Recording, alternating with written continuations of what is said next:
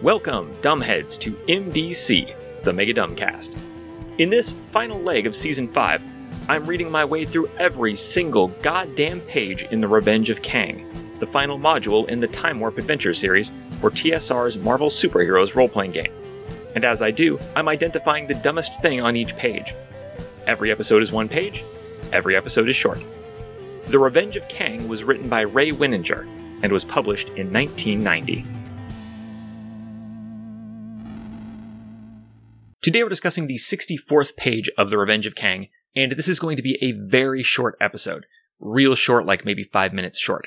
Part of the reason is because we've got a packed series of episodes here at the very end, and I don't feel like I'm cheating you by cutting this one a little bit short. Another reason is because this page is nothing but an illustrated comic book page of Kang doing something with empty speech balloons.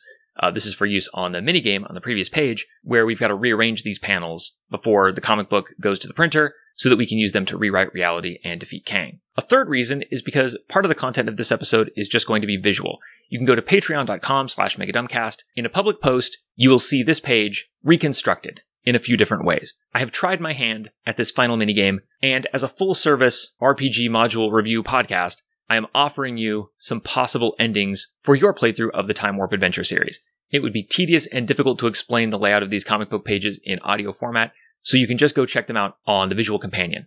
What I'll offer here as the dumbest thing, and this is a minor complaint because basically this minigame is pretty good. I, I think it's fun, especially with a time limit so that the players can't overthink it. It can't really become boring. They can't try to game it too much. This idea of rearranging the comic book panels, writing dialogue for Kang, really seizing control of the narrative, especially after having all of their agency for the entire adventure path retroactively taken away just a chapter ago, this is going to feel very good. My only complaint is the panel layout. It's laid out with uh, three panels of roughly equal size on the top row of the page, two panels of unequal size on the second row, both of them too big to fit on a row with two of the smaller panels above, but also too small to be replaced by one of the panels above. And then on the third row, one panel that stretches across the whole page. That's the panel of Kang Triumphant. Obviously can't fit any more panels next to that one. That has to be its own row.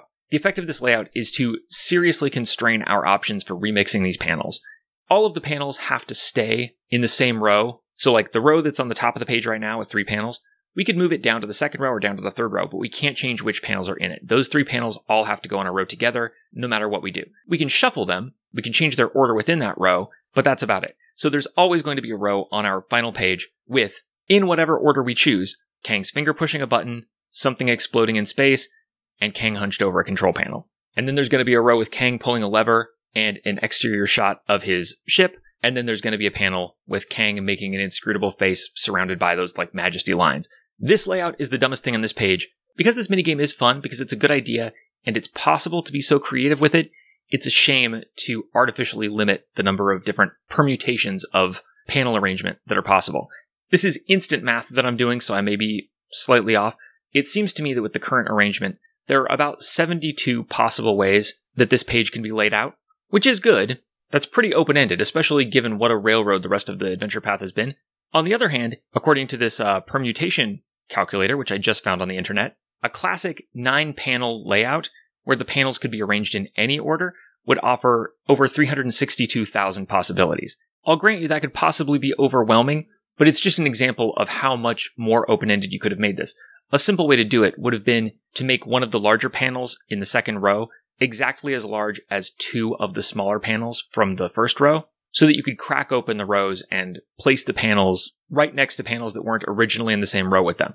That would have opened up way more possibilities, and I think would have avoided the, the slight taste here of ever so subtle railroading. I mean, I grant you there are 72 ways to do this, but one of the elements you have to include is a ship exploding or something big and cosmic happening to it, and that has to go in the same row with Kang pushing a button. One full row has to be taken up by Kang yelling something, or maybe yawning. I mean, those are basically the only two ways to interpret that pose.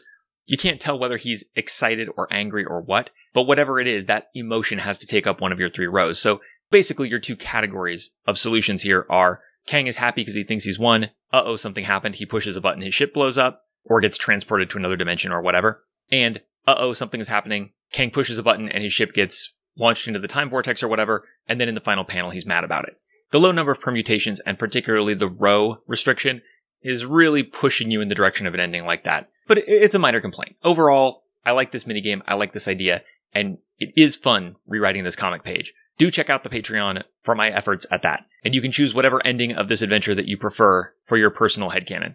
Join me next time when we take a quick look at the back cover of The Revenge of Kang and find out what people thought they were buying when they bought this on MDC, the Mega Dumbcast.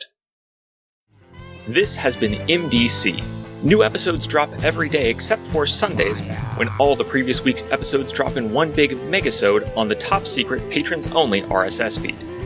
If you'd like to get access to that feed and support the show, go to patreon.com slash megadumbcast. Contact me however you want.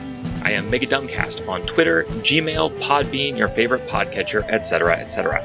This episode's music, used under Creative Commons license, is Take Us to the Nearest Starbase by Astrometrics, whose work you can find at soundcloud.com slash astrometricsband.